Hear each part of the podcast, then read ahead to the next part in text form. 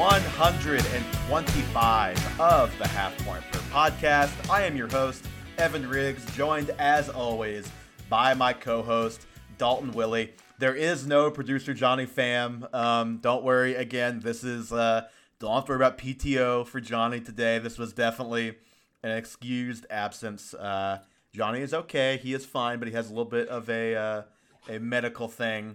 Let's just Yeah, say going on right now. I apologize. We pulled an Arthur Smith here. We didn't list Johnny on the injury report. That's true. Uh, that is that is our fault. That is on us. We will take accountability. And in the future, I think next week Johnny's probably going to get the questionable tag for for the podcast. to be fair, like you know, he he told us about this earlier this afternoon, maybe maybe like noon ish our time. So like, not a lot of time to get get it into the injury designation. You know, so I I- don't Yeah. know where where the fault lies on the injury designation, but no Johnny today. But you do have. Dalton and I, Dalton, we've got kind of a fun and and different show planned today, so I'm excited. Uh, Well, speaking of fun and different, oh God, I think Monday night we might have the most viewed NFL game happening. Yeah. Between- it's a Super Bowl rematch between the Chiefs and the Eagles. Apparently, Taylor Swift and her parents are going to meet the Kelce's parents. Mm. And I think that that, that whole love situation between Swift and Kelce has reached a max with what happened this weekend. yeah. Um, so we might have a the, the highest viewed game on our hands in Kansas City in what will be an absolute glory of a game to watch. Well, for for those of us who have Travis Kelce in fantasy lineups, this is big. This is huge. Like we've all seen the splits. We we we need we need T Swift there very badly. We we do. Karma is a fantasy football player scoring 25 points for me.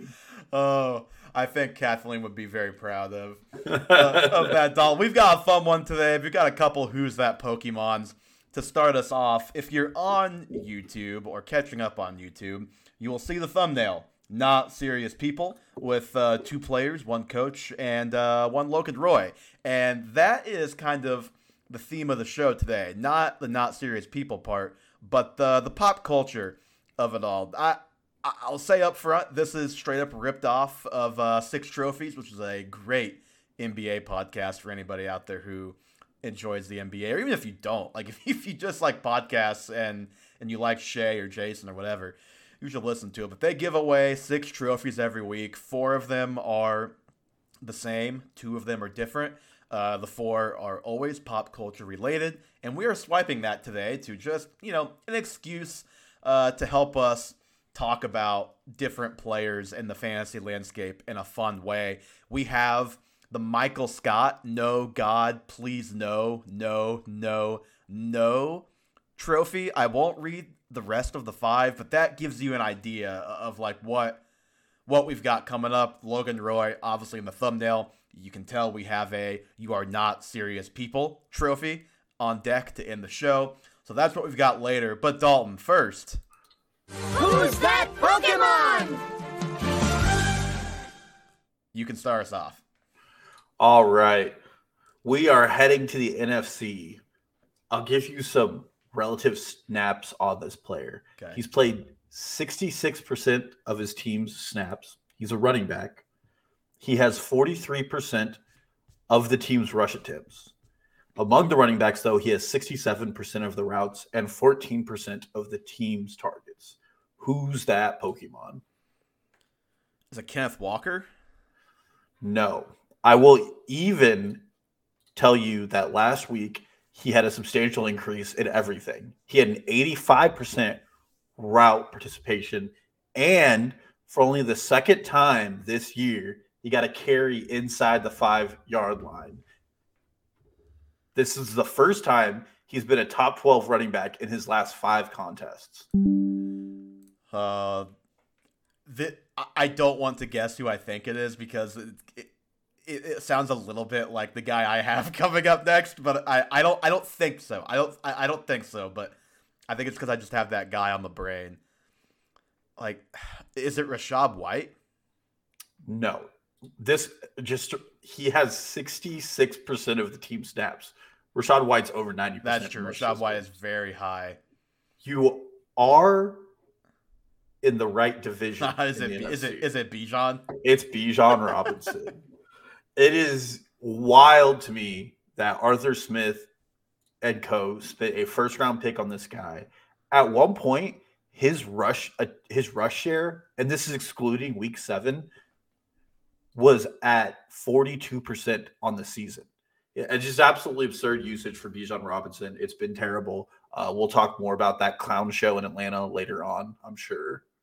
Yeah, well, this was like uh, I'm reading Fantasy Life's utilization report right now because I remember seeing stuff about Bijan, and I, I actually, I, I almost had Bijan as a who's that Pokemon, so I'm glad. Well, the, the the last game stats were definitely stolen from Fantasy Life. Yeah, so- because it's like that. Finally, you know, like weeks three and four, he he was very high snaps, uh, very high rush attempt percent, and then he just has not been. And then now, week ten, a month and a half later, we finally are getting back to that point. But like we're at three out of ten weeks. So what what can we really trust with that moving forward? It's like you either have to you you either have to go buy them now or like if you have them you're holding them or you're selling and hope you're selling high if you're buying them you're ho- you hope you're buying a potential RB1 league winner but like you also can't wait to buy him because if he does this again he's not for sale Exactly. Yeah. I it, it is a fantasy conundrum, and I will be happy to look at it at the end of this year. But among running backs selected in the top twenty, he has to have the worst utilization rate of anybody so far, It- other than like maybe Trent Richardson. But even then, his rookie year, he had a better year than this. it's been frustrating you know I, I had him as a bust and I you did not have him as a bust but you were not disagreeing with with my take and even I I would never have guessed we would get jerked around this much by by Arthur Smith uh, with, with Bijan you know so like even I didn't didn't see this coming Yeah, it's it's been terrible. alrighty Who's that Pokemon? So this guy is a running back in the NFC. he is the RB 15 on the season. He does have three straight weeks of high double digit points. So he is the RB 9 in points per game this year. He only has 27% of his team's rushing attempts inside the 15 this season, and just about a third of the rushing attempts total on his team. I have one more I can give you, but I think you might be able to get it just based on that. So he doesn't rush a lot in the red zone. He doesn't rush a lot in general, Mm-hmm. but he's still a top 15 back. So he's like an AK type guy. Um, and he's in the NFC, Mhm. And he's probably not a starter. Depends There's on a- what you identify as a starter. Does Twitter want him to be a starter? Maybe Is it Jahmyr Gibbs? it is Jahmyr Gibbs, and I wanted and I wanted to bring up Jahmyr Gibbs with this because last week he played 58% of the snaps. His previous high with Montgomery in the lineup was 38%. He more than doubled his season high in rush attempt percentage and had a big increase in route participation percentage. Now, it, it's Montgomery's first week back from injury.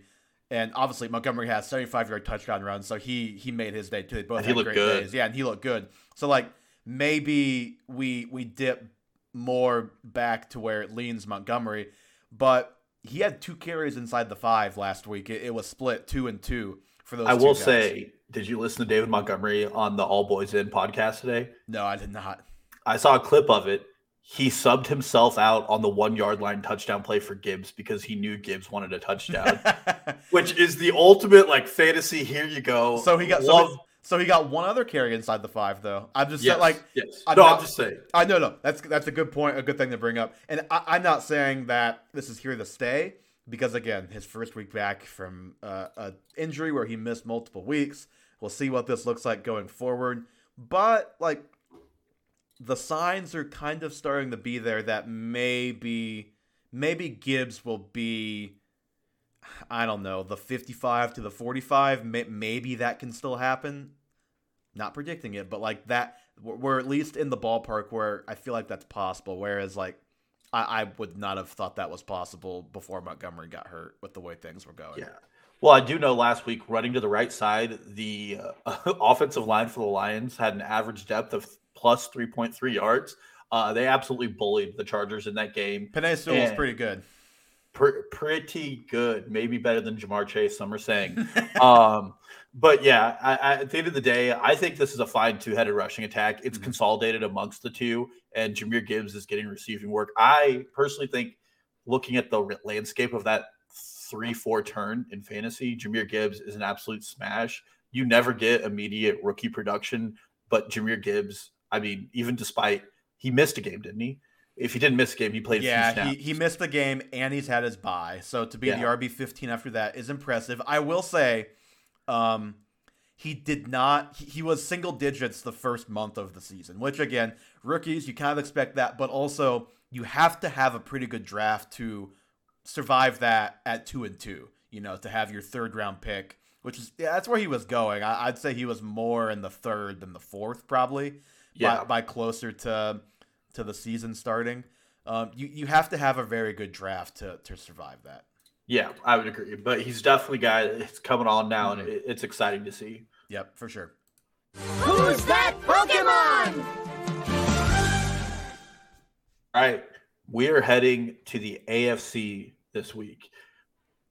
This guy only has played 46% of his team snaps, only has 39% of the rush attempts, and 5% of the team's targets.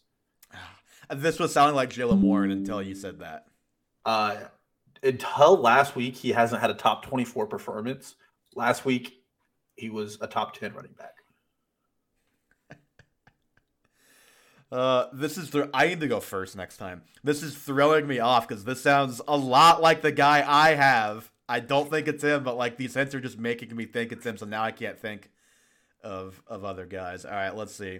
Top twenty four finish last week. Doesn't, top ten finish. Oh, never top, had been the never been the top twenty four. Oh, okay, okay, okay, okay.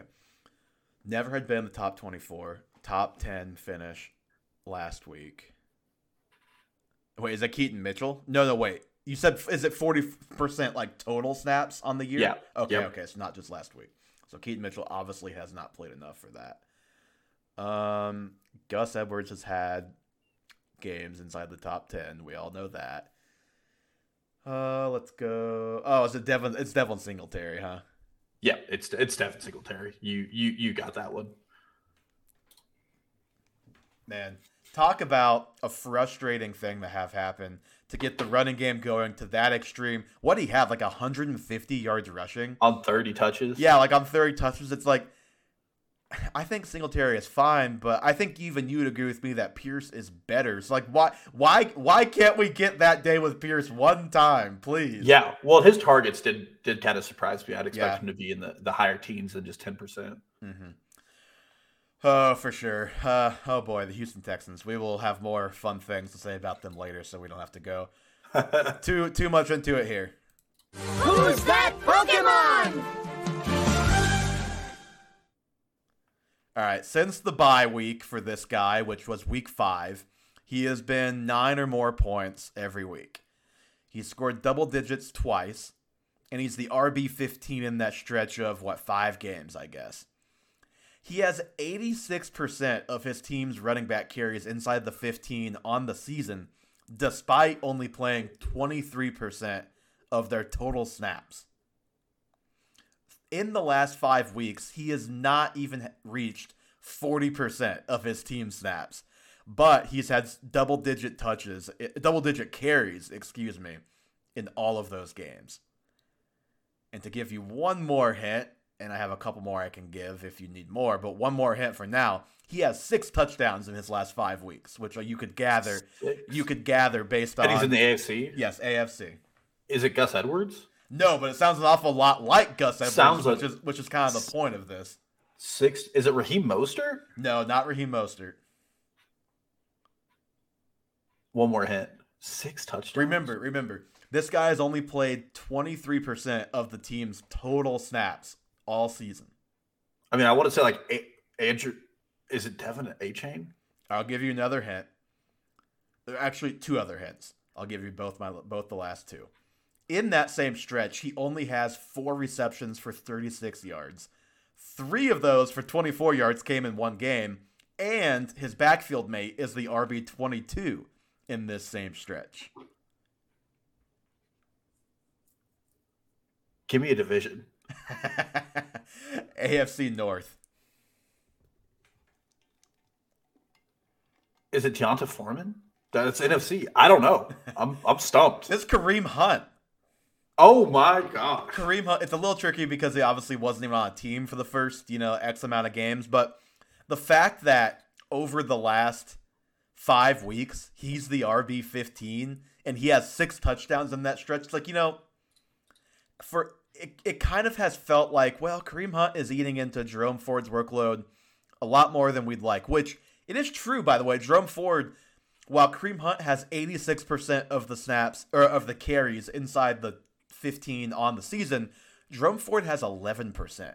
So Kareem Hunt is very firmly the guy they handed to in close. But like other than that, Jerome Ford is probably still getting more of the carries. So it it's just interesting, and, and it's just like I think you can put Kareem Hunt, Kareem Hunt in that same too. yeah in in in that same bucket. That's where I was going as Gus Edwards. Like you got to have the touchdowns, and you've been getting them lately. Which shout out Juan, he has both those guys in his fantasy lineup in our dynasty league, and he's been living right. He's been living right with those yardage totals and Yeah. touches and touchdowns.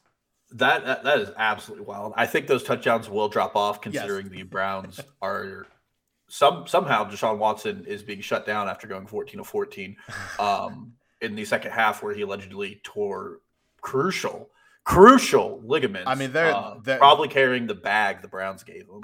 I will say they they are saying uh, well, they as in medical people that like if he got hit wrong on that arm, it would be really bad. So tough to uh tough to know exactly what's going on there. Uh, Amari Cooper, top twenty four receiver rest of way without Deshaun Watson, yay or nay?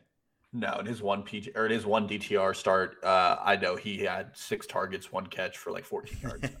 yeah, it's uh it's gonna it's be it's Jover. It's Jover. it's gonna be tough sledding uh for that offense. Not that it already hasn't been, but it's gonna be even tougher. I Yeah. think. It's D- gonna get. DT, My- DTR will probably improve, and he played. Was it against the Ravens? So Yeah, like he played so a like, tough defense. So he played a very tough defense. There will be better days, but as much as we like to clown Deshaun Watson, uh, he he still provides a, a better ceiling and floor combo than the DTR.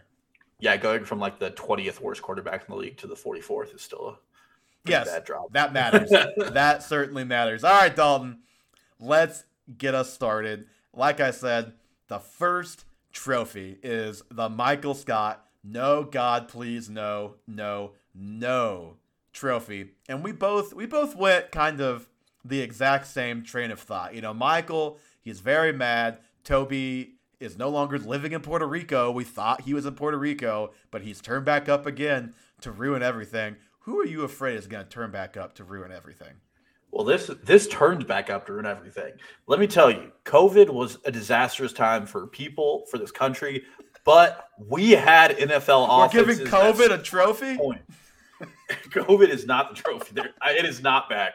It is the who's not back of the week. Luckily, um, but during that time, the NFL ran what I could be find the lowest total of cover two high safeties in the NFL at 17% of total defenses ran that in their base packages. Mm-hmm. For anybody who doesn't know, cover two is a defensive formation where two safeties play deep in the field, and the whole concept is to take away deep shots. Then the fun police came out in the NFL. NFL scoring this year is at a 10 year low.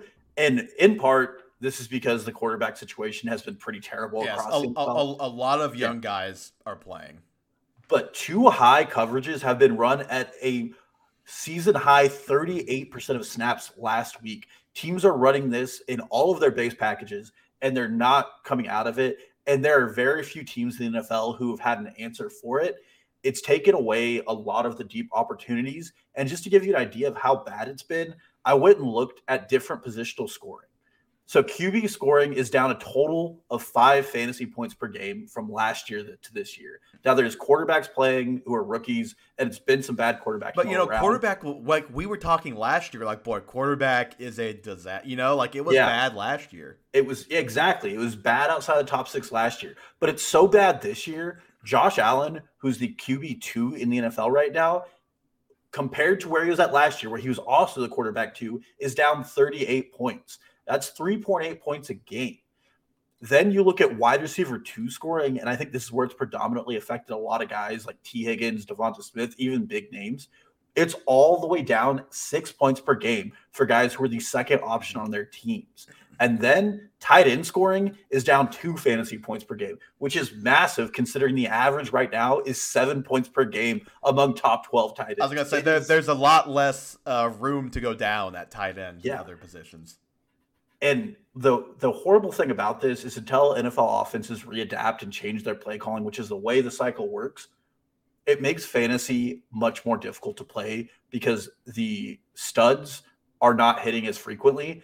And you can look at wide at scoring outcomes. I mean, you have Gus Edwards incredibly high, despite the fact that he hasn't played so well. Um, Could it- if, it- if the Ravens could just throw in the red zone, maybe Yeah. like once, that would be Yes. helpful too.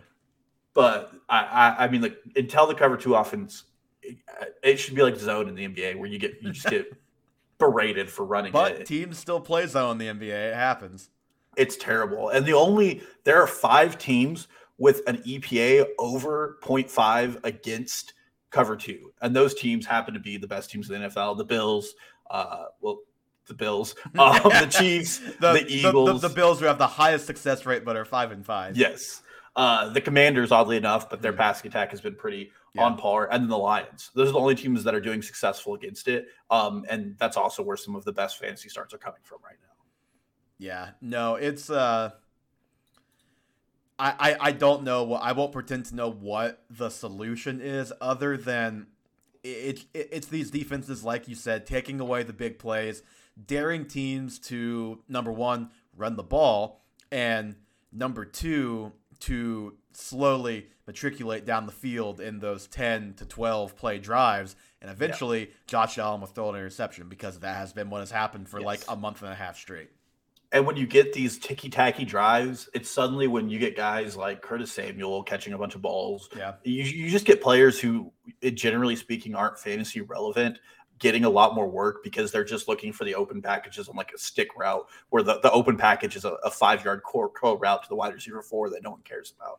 Well, it, it just makes uh, quarterbacks a lot more afraid to throw downfield. Yep. And I also feel like, like I will probably talk about this with one of your guys you have coming up, so I won't spoil it. But I feel like quarterbacks are just like they see the check down and they're like, great. Like, like it's like you know the check down is fine, but do what CJ Stroud is doing, man. Like that guy is he is finding the windows down the field still. Yeah. He just did it against the Bengals. Like that guy is hitting 15 plus yard plays consistently, and you can't tell me they aren't getting the two high looks at least some. Like like he is doing it. Yeah, I will say this is totally anecdotal, and I do have a very bad dynasty team. Getting a lot less sleeper notifications for big plays this year, Yeah. and I'm not enjoying it. I will tell you that much. No, me too. And like I I wasn't even watching. I I didn't watch almost any game live. Um, over the weekend. Uh, we talked about in our chat. Terrible slate of games. Chiefs on a bye. It was just uh, tailor made for a an errand brunch type of weekend. Um, so as I'm sitting eating my lunch in a establishment in Lawrence with one TV that's behind like a like from my view like a stained glass uh, like thing, so I can kind of see what's happening, but not really. And they had it on the NFL Network's version of Red Zone where they were still whipping around. So like I was kind of seeing stuff, but like I don't have a single alert for a big play for like 40 minutes. I'm like, okay, is anybody on my team scoring any points? Because the the the threshold is 20 yards. It's not that big of a threshold to get big plays. Yeah, I mean, I made friendship bracelets to the Taylor Swift event instead of watching NFL on Sunday, and that's cover two.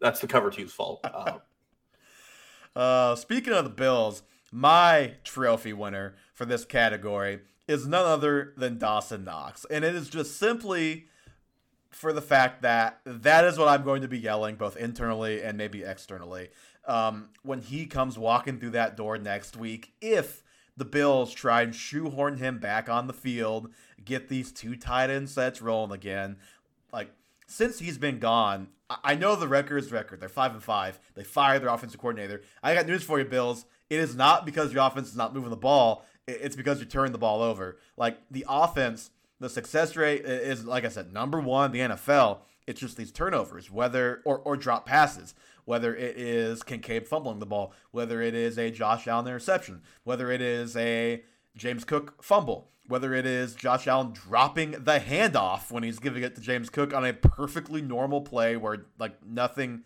there was no reason other than just bad execution for that to happen. Those are the issues, not the turnovers. So what you or not not the offense, excuse me, it's the turnovers, not just the offense itself. I think they've actually stumbled, and I mentioned this. They've stumbled into what is like the perfect offense for this group. You have Kincaid doing the tight end things, or at least running the tight end type of routes. You have Shakir, who's a baller in the slot. You have Gabe Davis kind of working on the outside. He'll get a big play every now and then. And then Stefon Diggs doing, you know, Stefon Diggs things all over the place. Like, since Dawson Knox has been gone, it's been three games now. Kincaid is the tight end six in that stretch, averaging 13.2 points per game. To put that, like, that doesn't, like, the 13.2 sounds great. Tight end six, yeah, it doesn't sound great. But there's actually been pretty good tight end scoring in the last three weeks, which has been a little surprising. Uh, he would be the wide receiver 17 in points per game. So you're looking at a, a, a mid, uh, a mid wide receiver two type production. You know, 23 catches, 221 yards, and a touchdown in that stretch. I just don't want them to ruin what Kincaid has going, and just specific like Shakir even to a lesser degree too. Like let those guys continue to cook. I don't care what you paid Dawson Knox. He he should not just have a spot back in this offense because he did before. Yes. Well, and we all saw it three weeks ago in the first game without it, where they looked like they lucked into the better offensive formation.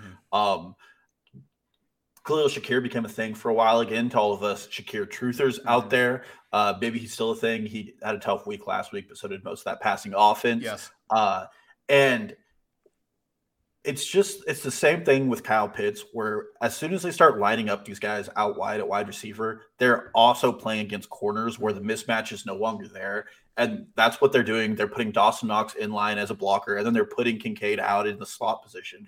And it, it, it's just not working for him. And you can't blame a tight end for not being able to run NFL wide receiver routes against NFL quality corners.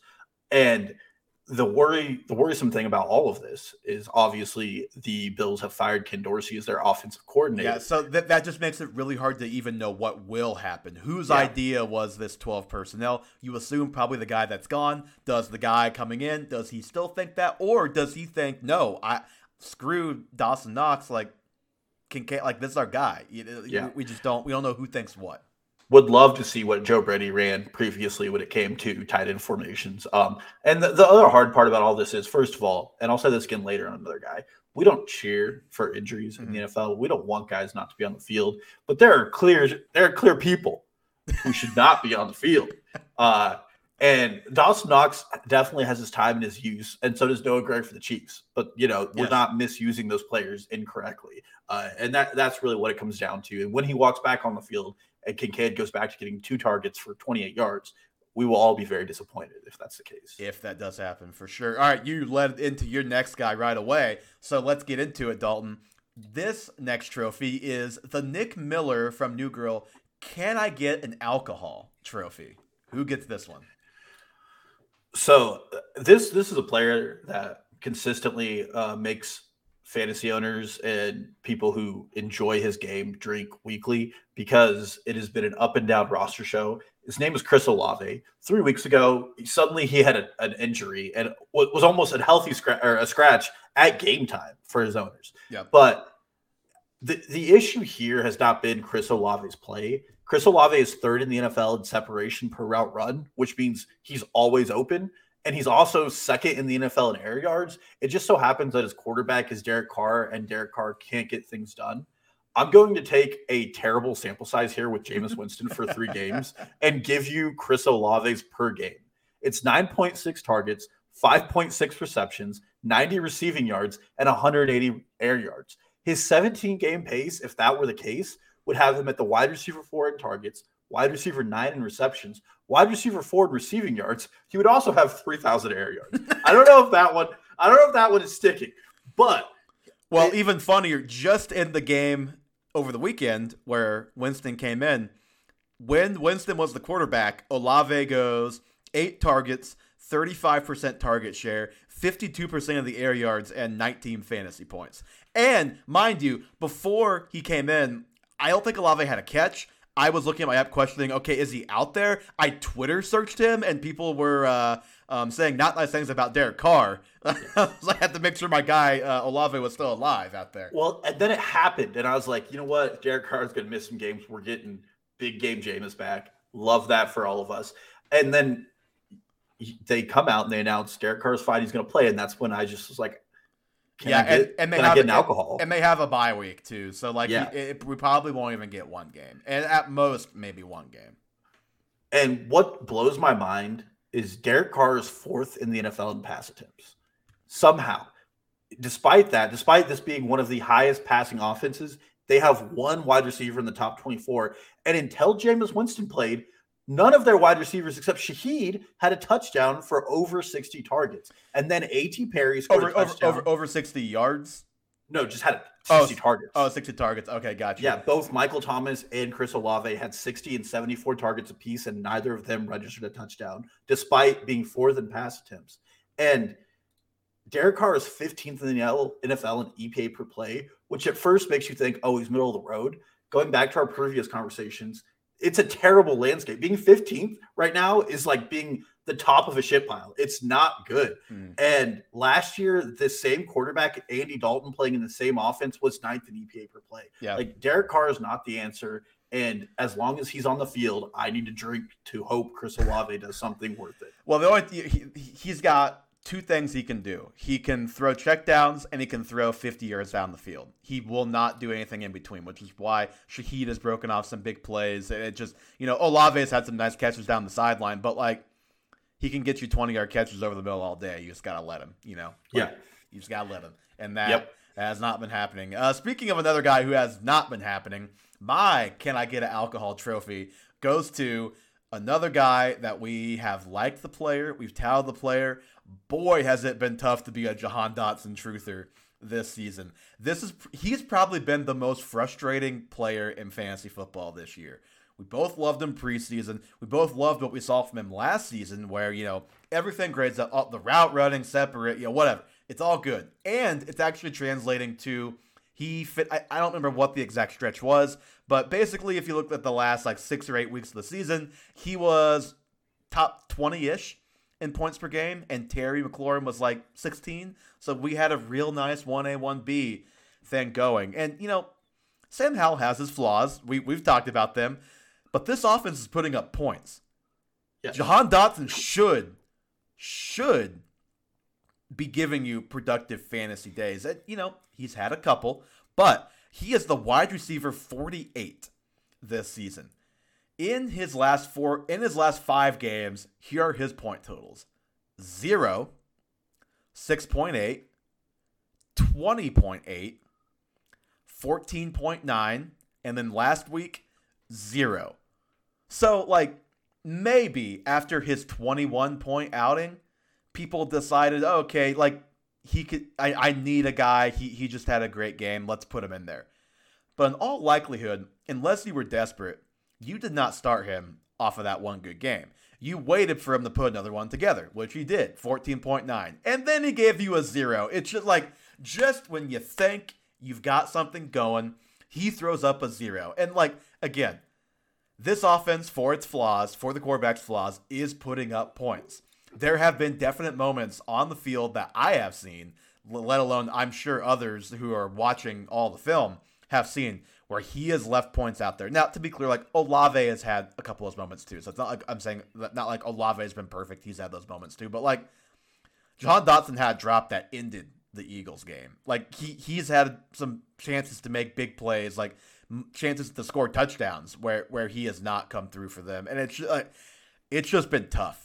It's just been really, really tough as a as a Jahan Dotson truther before the season. I still think better days are ahead. I still believe in the player, but it's tough when the player is part of the issue. it's a tough pill to swallow. Yes. Well, and the worst part of it all, I don't know if you listen to Matt Harmon's weekly podcast. They have a coping corner and they put mm-hmm.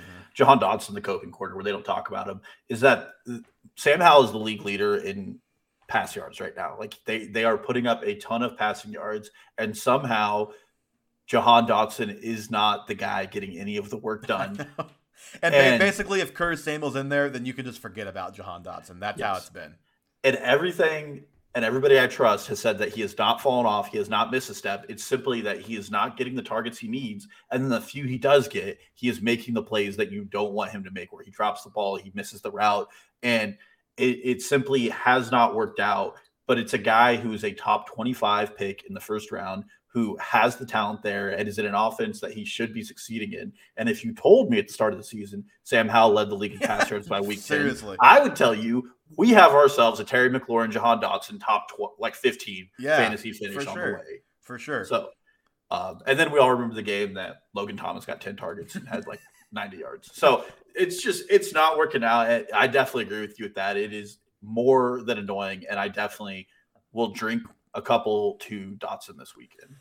Let's get to a question in the chat before we move on to the next trophy. Uh, from Randall, would you trade Aaron Jones and Tank Dell for Trey McBride and Javonte Williams? This is PPR scoring, by the way. So Aaron Jones and Tank Dell for Trey McBride and Javonte Williams.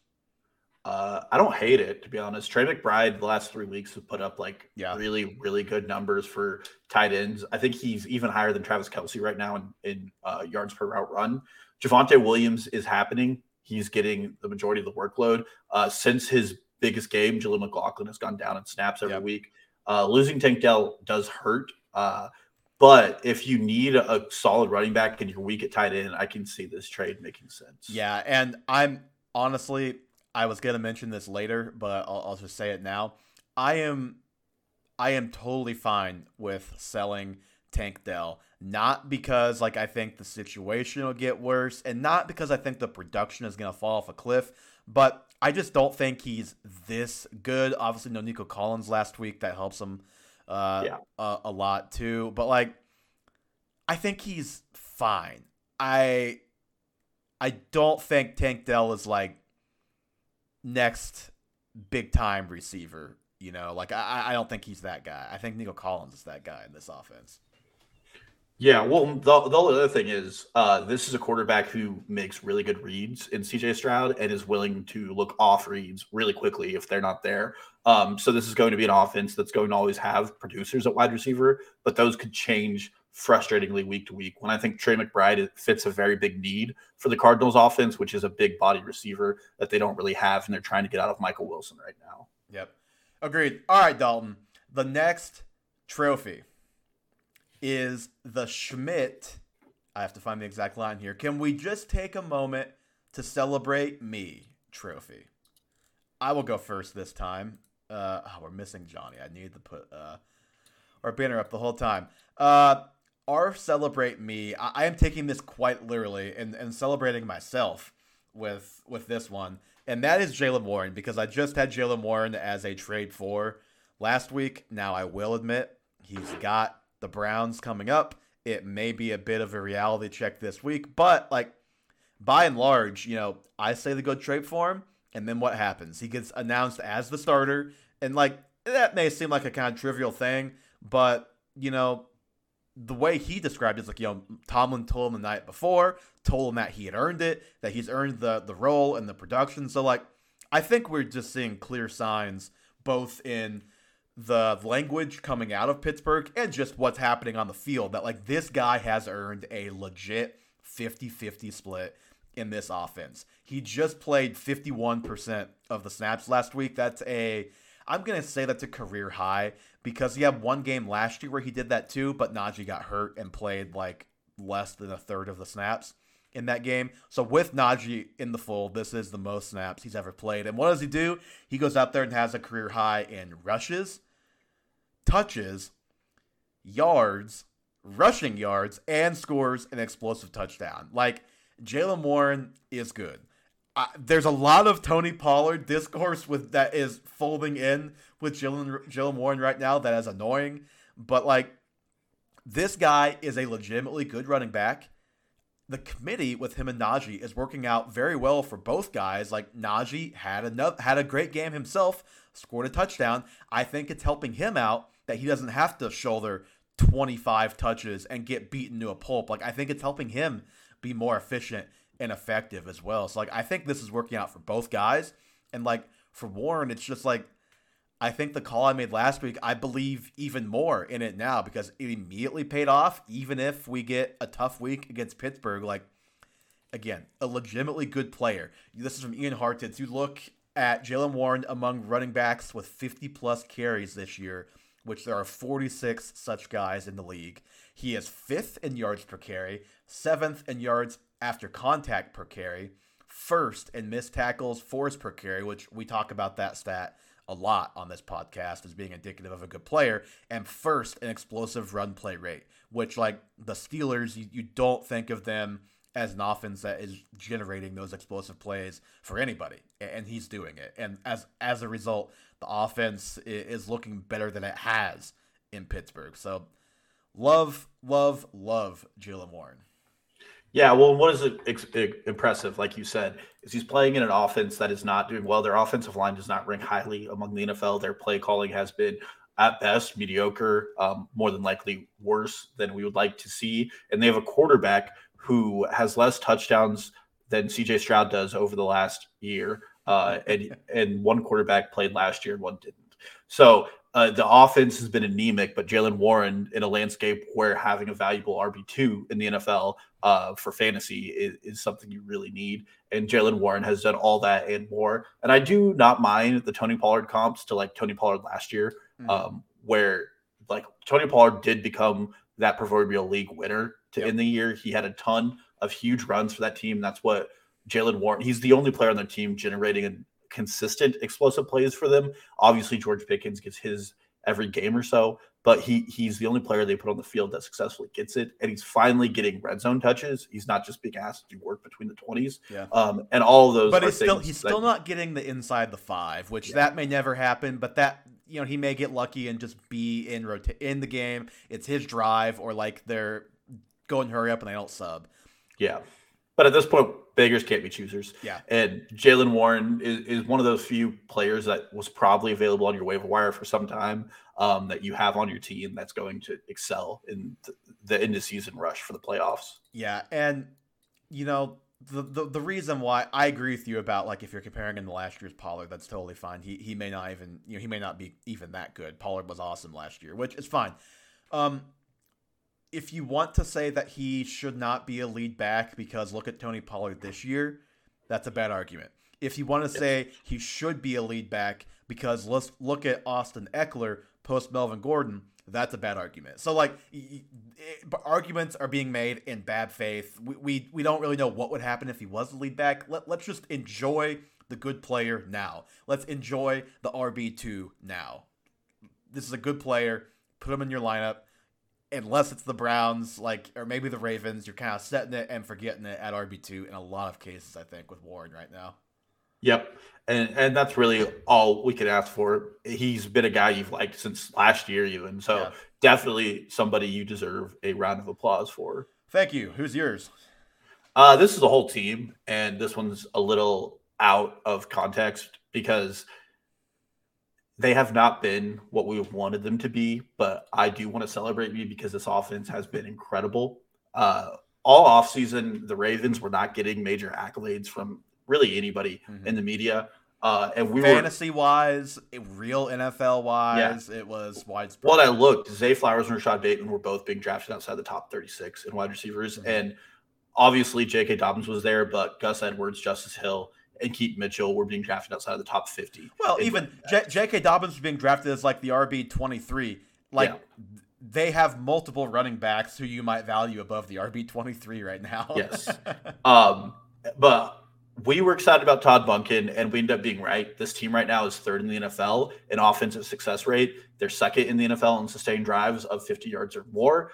And the numbers still haven't quite hit. Lamar Jackson had his 33 point week, but they're going to come. And as far as the advice that you need to take as many Ravens players as you can, I feel very strongly that we hit on that. If you, dra- first of all, I've been a Gus the Bus truther for three years, and he is doing exactly what we want him to do, Yep. which is just get into the end zone. Um, and then you have Justice Hill, who became a fine handcuff and does fine in his role and finally got a touchdown despite all of his work last And, week. and Keaton Mitchell is crazy fun too. Yeah. And then you have Zay Flowers, who at cost has been way more productive. He's fine wide receiver three Yeah, on and- any fantasy. And and there's been a lot of points left out Yes. on the field. Some of which by him, he had the game with really bad drops, but also he's been missed on two touchdowns that I think would have totaled about 110 yards. Yeah. So that alone is what 11, 12, 24 fantasy points on two plays that he would have had with with good throws. Yep. And this Ravens team is just a solid unit. I, Mark Andrews is is back into the Mhm. redraft tight end two conversation because he's back to being a consistent producer. Lamar Jackson has been a great passer. His completion percentage leads the NFL, and he also has the highest on target rate. Only 2% of his throws have been deemed off target in the NFL this year. He's absolutely been nails. The touchdowns haven't always been there because their rushing attack is getting them, but I just feel strongly that we hit the Ravens on a the nail on the head with the Ravens. And if you took our advice and just took shares in this offense, you're probably walking away pretty happy. Mhm. Yep, I agree. The the only the only issue would be is if you drafted Rashod Bateman to be uh I'm not done with that one. to, to be like but you, you weren't drafting him as a starter, but even if you drafted him to be like your top bench guy, you you probably dropped him and you don't have him on your team anymore. So that one's been tough. I agree with like he just played almost eighty percent of the snaps. Like it's it's kind of happening. I, I I want it to happen actually on the field next, but like he himself, we've talked about it. He's looked better. The snaps are going up. You know, all, all of that is good. Trending in the right direction for sure. Yep. So I'm here, and I think the end of the season run for the Ravens is going to be exciting to watch. And uh, if you're in a league where you can get a hold of Lamar Jackson after an 11 point game, I would be trying to. All right, Dalton, our next one. Uh, you didn't think we weren't going to have drops for any of these, right? We finally have a drop to introduce our fourth trophy. Stop pooping. Our Chris Traeger Stop Pooping trophy. I can't think of anybody more deserving for this to go to than Tony Pollard. Boy, it has been like there I, I said that Jahan Dotson is probably the most frustrating player in fantasy, but if you account for cost and just opportunity cost as far as capital and what he's done to your team by starting him every week, it's Tony Pollard. Like the last time he topped 60 rushing yards was week three, September 24th, to put a date on it. That was almost two months ago. The last time he scored a touchdown was week one. That is obviously the only game he's had a touchdown. He had both his rushing touchdowns in a blowout win in New York against the Giants. Rico Dowdle, of course, scored his one rushing touchdown last week. They have three running back rushing touchdowns this season, which is, don't have to look, close to the bottom in the NFL. I think the Broncos have one running back rushing touchdown, and they are the very bottom. Uh, the, the Cowboys are probably right there. Uh, CeeDee Lamb, as many rushing touchdowns as uh, Rico Dowdle, one under Tony Pollard. And it's like, And both those rush touchdowns came against the New York Giants. yeah, well, and they just played the Giants, and he had a million chances inside the five yard line and just ran into a center every time. Dowdle is slowly getting more involved. That is an issue. Pollard failing multiple times at the one, that is an issue. Like, you could look at it and say, oh, that means his day should have looked a lot better. But I think that would have been a fake great day if that did happen. Like I said, he hasn't topped 60 rushing yards since week three. He's the only running back with nine or more carries inside the five yard line to have just two touchdowns. Uh, I can say that now because Latavius Murray scored his third touchdown on Monday night. Like the burst to me, just not the same. He's running routes, but just not getting targets or, or yards. Really, he's only had more than 30 receiving yards three times this year. Um, two of those times he's been in the 30s. The third was the Chargers game where remember he broke the tackle and ran 60 yards. So like it's just it just hasn't been there since week 4, which that's a lot that's a large sample size. That is a That's oh, six that- weeks. that is 6 weeks, over half of the season. He is the RB 40 over the last 6 weeks. And God, like he is 47th in fantasy points per opportunity, 135th in EPA, just total EPA. So like it's it has been a terrible season for Tony Pollard. Well, and you probably saw some pretty smart coaching from the Cowboys. Looking at their splits before their bye week, the Dallas Cowboys were 18th in the NFL in pass rate above expectation. Since then, they are second in the NFL. I think the coaching staff looked at Tony Pollard and said, "Well, you're just not you're not doing it. We have a good offensive line. You have favorable boxes. You're not playing against stacked eight man boxes because Dak can throw, um, but you're not getting the job done. And we're going to try to take away from your workload." And it's just not been there for Tony Pollard Well- at all. Well, and what what makes Pollard different than you know a guy like Warren is when Pollard was the second guy who we all badly wanted to be the first guy.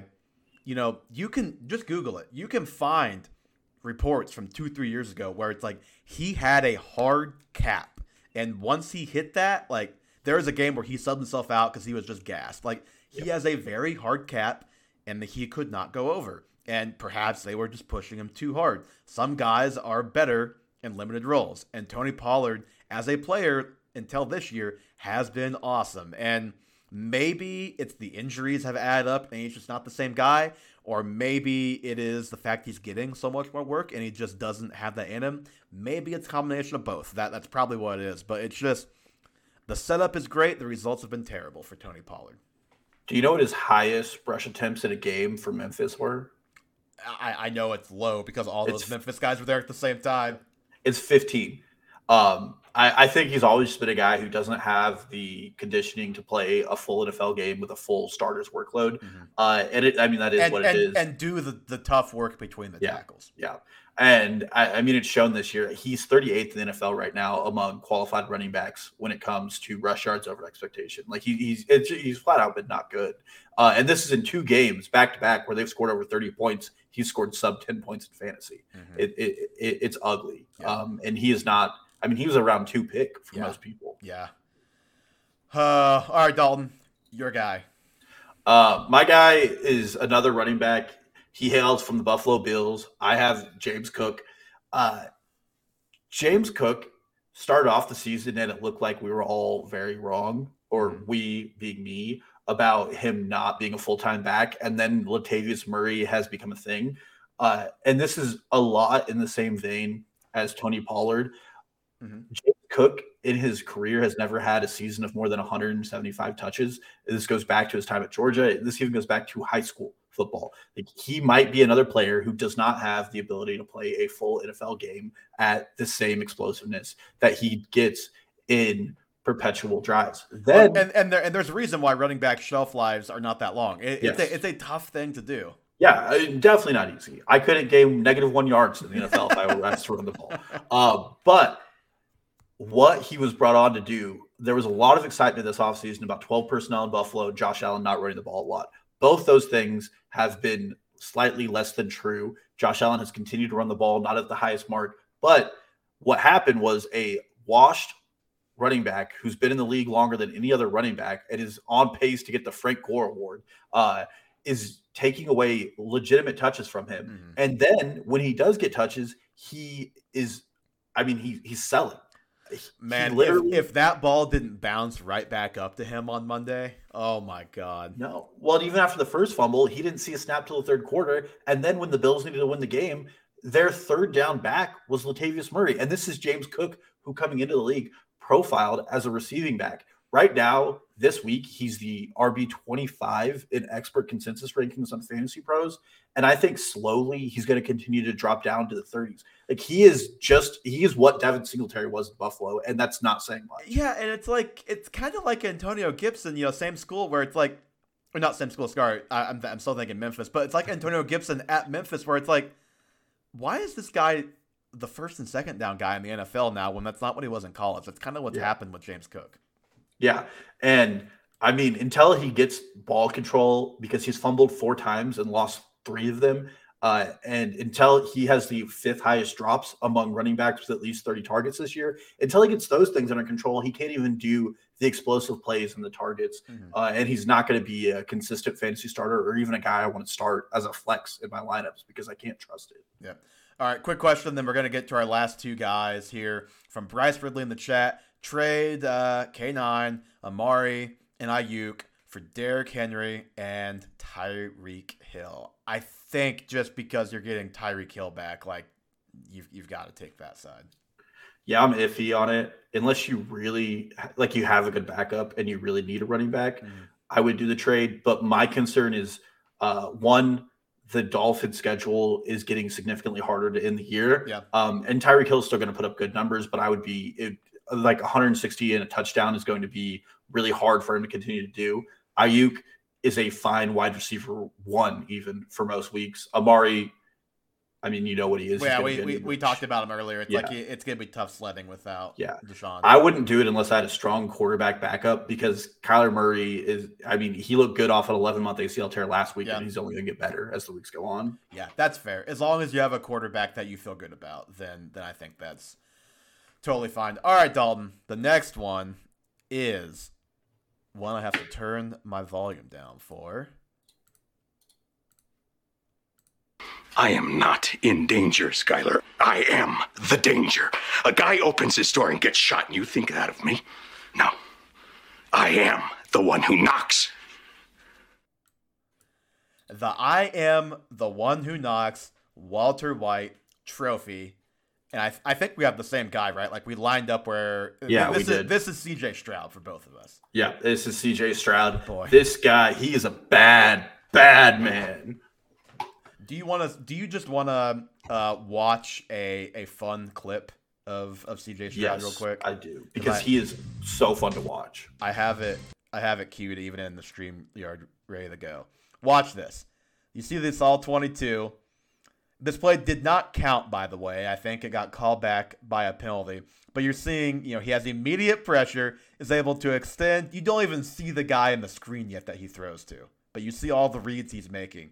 And then you, you still don't even see the guy he throws to. And then there he comes, back of the end zone, right there. Now watch where this throw ends up. Clear over there. Oh, I mean, that is the thing. and it is perfect. Just a dot. This guy is awesome. Just awesome. You know, I saw the stat from Ian Rapoport. You know when the last time was a rookie led the NFL in passing yards per game? No. 1939 won Davy O'Brien. Now we have season to go, obviously, but right now CJ Stroud is doing that. Like, But I mean, there are guys like Baker Mayfield's rookie season, Andrew Luck's rookie Yeah. season that were legitimately Cam like, Newton. All, yeah, Cam Newton. We knew those guys were NFL stars from the get go, and I mean, for him to be doing that is it- with. I'm not going to like downtrod the receiving corps in Houston, but it is not on paper what you want your rookie quarterback to be working. No. Well, but it's funny. I, I think it I think it's pretty good. Like I think it's like solid. And what's great about it is like they as from a team building perspective, they can either choose to spend money elsewhere or they can choose to like they could sign Tee Higgins this offseason if they wanted to and pair Tee Higgins and Nico Collins with Tank Dell and play bully ball. and and bully and ball. and have a really really really fun group. Just thinking about the Deshaun Watson of it all, you want to know how much better this guy already is than the quarterback that the Texans got three first round picks to to trade away. this is mean. In 12 games as a Brown, Deshaun Watson, 2,217 passing yards, 14 touchdowns, 9 interceptions. In nine games in the NFL, CJ Stroud, 2,226 yards, 15 touchdowns, 2 interceptions. I mean, I mean, the like what more can you say the texans found their guy and from a fantasy perspective he is the tide lifting all boats in this offense and just for himself right now he's the qb9 he's the qb6 in points per game like he is legitimately a very good quarterback for fantasy and like for real life he like legitimately i put a very small bet on him to win the MVP yesterday at plus 2500. That's already down to plus 2000 last time I looked. I think people are are really hitting that one. But like he is extending plays like I just showed. He's getting the ball downfield like we talked about earlier. Other guys are not doing. And like even in obvious passing situations, he is he is hitting those tight windows. He is making all, all the right plays. No, and I mean even that clip you showed, hip positioning is like such a key thing for NFL quarterbacks that rookies struggle with. And he pops off his reads and moves his hips so quickly. It is a absolute lovely thing to watch. He like I mean, you got some of my stats going, but he's sixth in the NFL in passer rating, and this is with him playing with a different offensive line every game yeah. he started. And that is if you take the tools that Bryce Young has in Carolina and the offensive line he has and the excuses he's getting, those are you could copy and paste those excuses to CJ Stroud before this season, and it would have been valid to say all of those things. Yeah. Nico Collins never had more than 700 yards. I, I, I, do think, and you'll say this is fair too, that Bryce Young is in a worse situation than CJ Stroud. He is not elevating the situation like Stroud, but Stroud is also just not normal. Yes. And with that, in the NFL, do you know how many teams have produced a top 24 fantasy outcome for three of their wide receivers and a top five tight end outcome this year? I don't, but what I do know is that it's incredibly rare for a wide receiver to be top 24 period with a rookie quarterback. So just yes. what you're saying is a whole another level of ridiculousness historically. CJ Stroud has done that twice with Dalton Schultz, Nico Collins, Tank Dell, and then Noah Brown. Yeah. And he's made Noah Brown, who I, I he's just a guy. Yeah. Oh yeah, just like, a guy. Oh, legitimately just a guy in the NFL. Made him third in receiving yards over the last two weeks and has knocked uh, right now the texans are in the playoffs above yep. the bengals and the bills and that there's nobody i mean they could legitimately win their division too yes it, i mean there's nobody in the nfl doing what he is doing and he is uncorking the ball against defenses like the Bengals who hide things and make it hard for rookie quarterbacks and doing it so well. I just can't say enough nice things about this guy. In a time where quarterback scoring is down, he's sixth in points per game among fantasy quarterbacks, and he's only getting better every week. it, it is insane what they're doing in Houston. All right, Dalton, we are on to the last one, which is as the thumbnail indicates, the Logan Roy You Are Not Serious People trophy. This one is pretty self explanatory. I, I, I said earlier, I kind of wish I went with the Panthers after they changed who's calling the plays again, because surely that will uh, make things better for a struggling team. The Logan Roy You Are Not Serious People trophy goes to, from you, Atlanta Falcons and Arthur Smith in particular. This man is terrible. Last week, two weeks ago, he benches Desmond Ridder. Okay. He then plays an entire game with Taylor Heinicke. And then last week, benches Taylor Heinicke for Desmond Ridder in the second quarter after Heinicke threw the team's only passing touchdown of the game. And they did not total 100 yards passing against the 27th ranked passing defense in the NFL. This is the Arizona Cardinals, mm-hmm. who were on tank watch until Kyler Murray came back. This is also a team with three top 10 first round picks on their offense that is producing the 25th ranked offensive success rate in the NFL. And They're, Tyler Allgeier, who's a legitimately good second running yes, back to have. Yes. Add all of that to the fact that their kicker, this is how poor they've been. Younghoe Koo is the would be the eighth quarterback in points per game right now. He is scoring an insane amount because they're kicking the ball because they can't do anything in the red zone. They're 31st in the NFL in red zone success rate, and he is misusing his weapon so poorly. If I asked you what role Drake London should play, would you tell me he should play the power slot role? Yes, uh, that that was what he was quite good at in college. Yes, he played eighty percent of his snaps from the slot last week. They played KhaDarel Hodge at the X. They're absolutely running the most pedestrian offense I could think of. And what Arthur Smith did in Tennessee looks like Mike Vrabel probably telling him, "No, you can't bench Derrick Henry for Darrynton Evans because you think it's a good idea." Mhm. I, I I I can't get on board. This offense is a joke. The only reason they're competing for the playoffs right now is because the NFC South is a joke. And if Arthur Smith is an NFL coach next year, all of his players go on a do not draft list. I don't care who they are. I don't care what their name is. They, they, they could sign Kirk Cousins, and I would still not draft a single player on this team. Well, I, I have this ready for for my team, but I'll pull it up for yours as well. Right there behind the Pittsburgh Steelers is the Atlanta Falcons offense. Uh, you look at EPA per play and success rate. If you're bottom left, that is bad. They are uh, um, bad. Like like bottom, let's see, one, two, three, four, five, six, like bottom seven or eight offense in the NFL with, with all of those great skill guys. And every offense behind them has had to start a backup quarterback because of injury, except for the Panthers. Yeah, It, it it's terrible. Um, and Arthur Smith was hired as a offensive guru, not as a defensive guru, and he has. This guy is, is just mind-numbingly frustrating. He is probably the worst person in the NFL right now that Josh McDaniels has been fired. So my team look a little bit further to the left and a little bit further down, and you find the J E T S Jets, Jets, Jets. I've got the Jets. I've got Zach Wilson. I've got Robert Saleh. I am tired of seeing every Monday that Zach Wilson is our quarterback.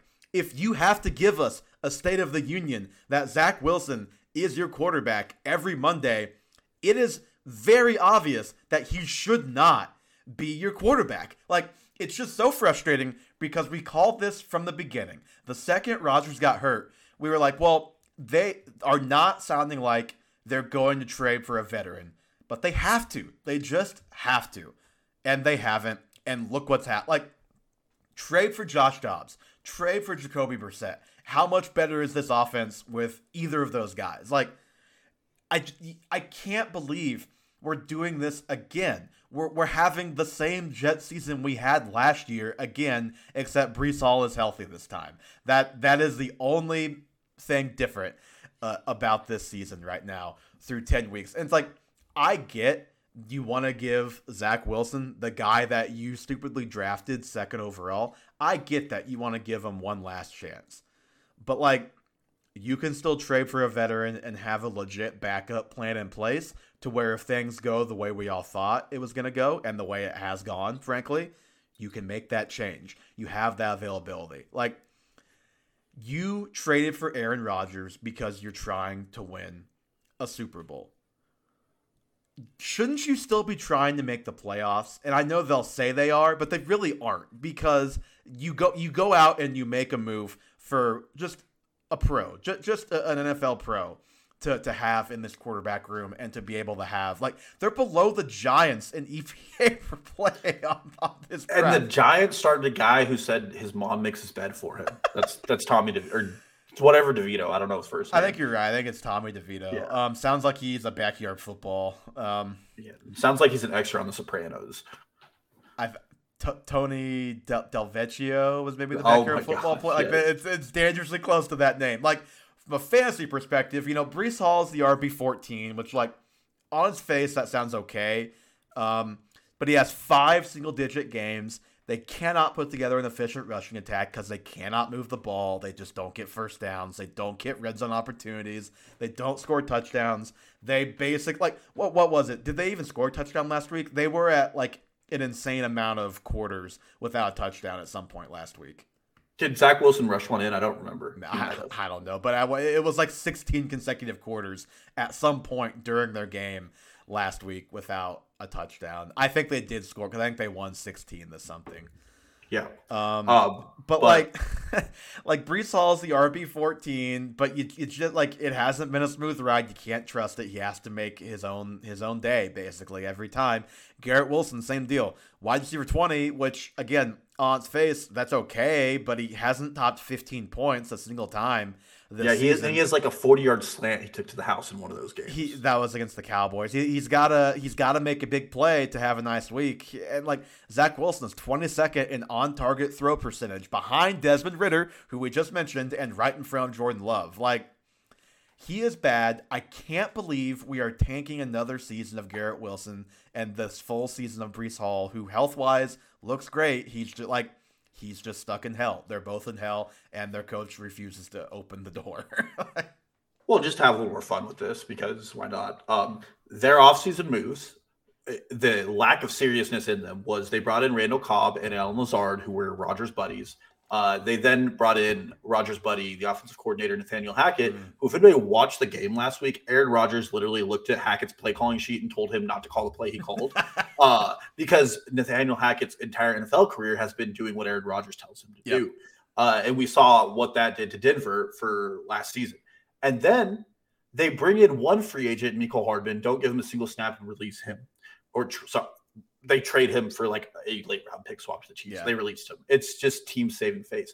And then in the first round of the NFL draft, where names like Jordan Addison and Zay Flowers were still available, they took a defensive end who's not even playing 50% of their snaps right now at Will McDonald. Well, and also let's not forget, like they had Elijah Moore and they sold low on a guy that they couldn't Yes. that, that couldn't produce there. Not uh, not because it was his fault, because they couldn't give him the ball. Like, and Yes. he's unfortunately going through that again in Cleveland. But like the guy is open Time is all a the flat time. circle with that yes, one. Yes. Um, but it, it is a very unserious organization that is trying to play a very serious game.